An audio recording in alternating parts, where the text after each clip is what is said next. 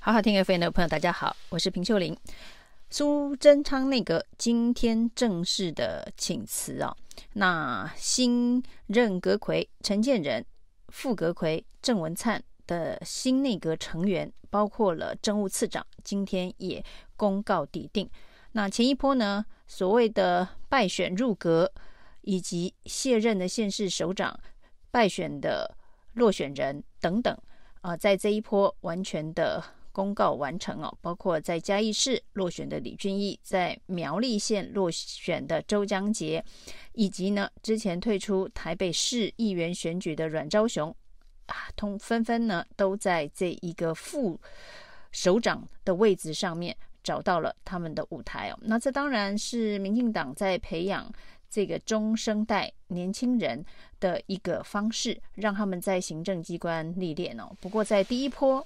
的这一个正首长的公告当中哦，比例上没有那么高，看起来显眼的所谓的败选内阁哦，那在副首长一并公告之后，就很明确的看出来了，在这一次的选举当中啊，包括了在花莲败选的古拉斯也重回总统府当发言人呢，所以人人都有安排。那这样子的一个内阁呢，在组成之后哦，呃说。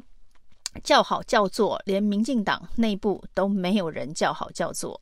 那现在处于防守的呃阶段，包括了陈建仁的借调的质疑，包括了这个所谓的高端疫苗的问题，未来在陈建仁在立法院里头要如何回答？甚至有人说呢，卫副部长薛瑞元呢继续留任，主要呢未来他就是主要的高端答题手。那另外还包括了陈建仁自己以及郑文灿的所谓的论文期刊抄袭的问题啊。那陈建仁过去啊在国科会主委任内，因为论文期刊疑似有这一个抄袭的争议啊，甚至还请辞了国科会主委，所以这是一个呃比较有历史，但是确实呢也是曾经发生抄袭疑云的一个事件呢、啊，那当时呢，陈建仁是以抄录跟抄袭呃不太相同的方式啊，呃顶过了那一波的政治风暴，后来也成为蔡英文的副总统候选人。但是呢，这次再度的站上火线，担任阁揆哦，在立法院里头呢，啊、专门盯住论文抄袭的刚刚上任的新科立委王鸿威哦，已经点名陈建仁，恐怕必须。为他过去的这一个学术论文共同挂名的期刊的抄袭事件呢、啊，呃，势必在得面对做出说明哦。那尴尬的当然还有郑文灿的台大的论文事件呢、啊。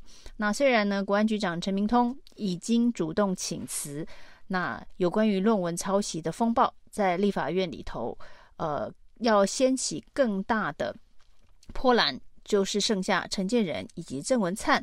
两位本身的这个抄袭的疑云呢、哦，那这样子的一个内阁啊，呃，被前民党立委沈富雄称为是一个皇族内阁，他认为就是一个过渡内阁。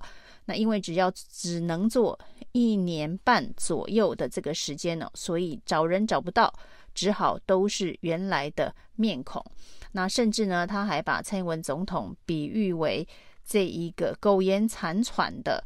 明朝、清朝末年的宣统皇帝的内阁，那他说呢，蔡英文是老佛爷，这郑文灿呢是灿亲王来辅政这个宣统皇帝的。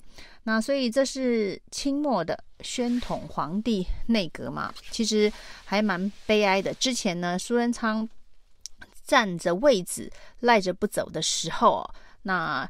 几波要求苏贞昌下台的声浪，苏贞昌当时是以袁崇焕自居啊。他说呢，这个大家都要攻击袁崇焕，要袁崇焕走人呢、啊，因为袁崇焕不走的话，清兵如何入关呢、啊？很多人那时候就说，清兵指的难道是赖清德吗？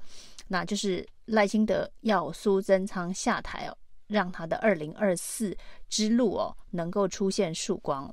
那袁崇焕不走，袁崇焕的比喻，大家非常震惊的是哦，当时的皇帝啊是明末的崇祯皇帝。难道孙昌是在暗指蔡英文是崇祯皇帝吗？那孙昌走了，陈建仁组阁，现在又被沈富雄讥笑是清末的宣统皇帝的内阁。不管是明末的崇祯皇帝哦，清末的宣统皇帝，都是非常不堪的王朝末期啊。那这一个王朝即将要败落，即将要衰落，那这样子的一个末代内阁。让这个全面执政、极盛一时的民进党一路衰败到这个田地哦，其实蛮多人是不胜唏嘘的。那还有一年多的这个时间，国民党主席朱立伦说，这个陈建仁为什么会这个从中研院借调到行政院呢？啊，就是看坏接下来民进党在政权轮替上面的机会。所以呢，是一个过渡性内阁的安排。这当然是朱一伦站在他国民党党主席角色的一个军心喊话。那他必须把这个政党轮替，国民党呢很有可能拿回政权这件事情做最大的发挥跟想象啊。从陈建仁组阁当中哦。他说：“陈建仁看起来就是一个只做过渡期内阁的想象，因为接下来政权要交给国民党了。这当然是民进党二零二四目前定于一尊的总统候选人赖清德心中最担心的事情哦！担心陈建仁所组的这一个人灿内阁给外界是看守，是这一个过渡的感觉哦。”那对于赖清德的选情相对来说是非常不利的。那这个内阁的改组的幅度很低，新面孔很少。那基本上呢是原班人马，这个大概换了几个不是很重要的龙套角色，又重新粉墨登场。所以呢，这个是不是卸任照跟这个就任照基本上同步拍一拍啊？少掉的几个人。恐怕也只是几个小小的空格，换的位置并不多。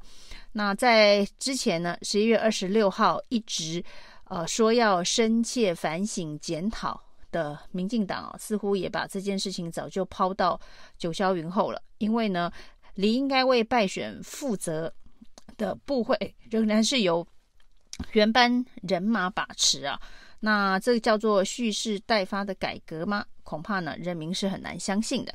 那用这样子的一个逻辑进行内阁改组，也就是蔡英文最重要的目标是保住这最后的一年半呢、啊，他不要跛脚的太难看了。那甚至呢，在这最后的一年半，对于后蔡英文时期，甚至叫做后民进党时期啊，就是会不会政党轮替？成为后民进党时期，呃的过程当中，做一些安排，做一些撤退的安排哦，就是在撤退的时候呢，也不要兵荒马乱了。所以这是一个撑住最后任期最后阶段的一个安全牌。因为以陈建仁对于蔡英文这个唯命是从的。角色来看呢、那包括了郑文灿在居中扮演派系协调，帮陈建仁处理一些陈建仁无法处理、无法执行的民进党内的深水区事务、啊。那这个是郑文灿的专长啊。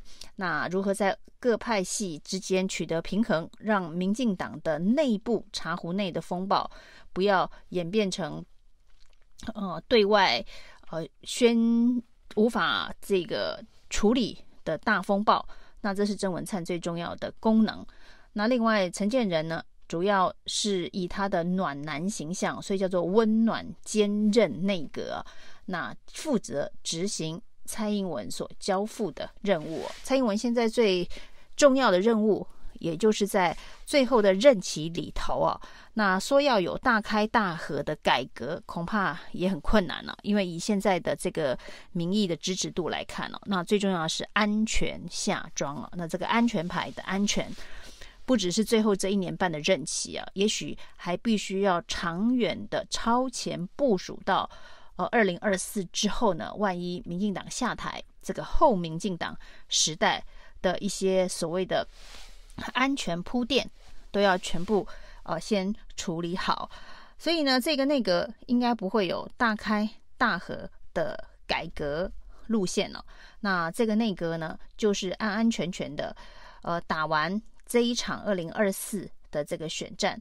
那到底有没有机会哦，在这一个看起来民进党现在败选之后呢，没有任何呃值得期待，或者是有机会逆转的一个迹象的前提之下呢，呃，能有胜选的可能吗？那这一切呢，布局哦，呃，当二零二四的总统候选人赖清德，呃，已经成为一个边缘化的角色的时候，呃，到底能赢不能赢啊？看的可能是蔡英文在选举的呃这个安排以及战略战术的运用上面哦，有没有机会呃在发挥他二零一八年大败之后的神力，那扭转完全的颓势，在二零二四年再变一次帽子戏法。那当赖清德被边缘化之后呢，他担任党主席的第一天呢，最重要的事务呢是派了他的副秘书长到南投去协助蔡北惠打选战啊。南投这场补选现在是蔡赖清德。呃，最重要的政治任务，或者是说唯一的政治任务。那接下来当然还会有这个所谓的立委提名，或者是总统候选人提名。不过以目前的局势来看呢、啊，恐怕赖清德要单独决策的能力哦，在中常会跟中执会也不见得是完全听赖清德，因为看蔡英文还能够呃老佛爷。还掌握这么大的权力的情况之下，那整个中常会是不是呢？还是会以英系来主导？这也是接下来要观察的重点呢、一个赖清德，二零二四民进党的总统候选人，会不会呢？除了是一个阳春的副总统之后，现在又变成一个阳春的民进党党主席哦。对于赖清德来讲，虽然他已经拿到了总统大选的门票。但是呢，不管是苏贞昌当阁魁的这个崇祯年代，或者是陈建仁当阁魁的宣统年代哦，对赖清德来讲，其实他的眼前呢，基本上是很难一片光明呢。以上是今天的评评理，谢谢收听。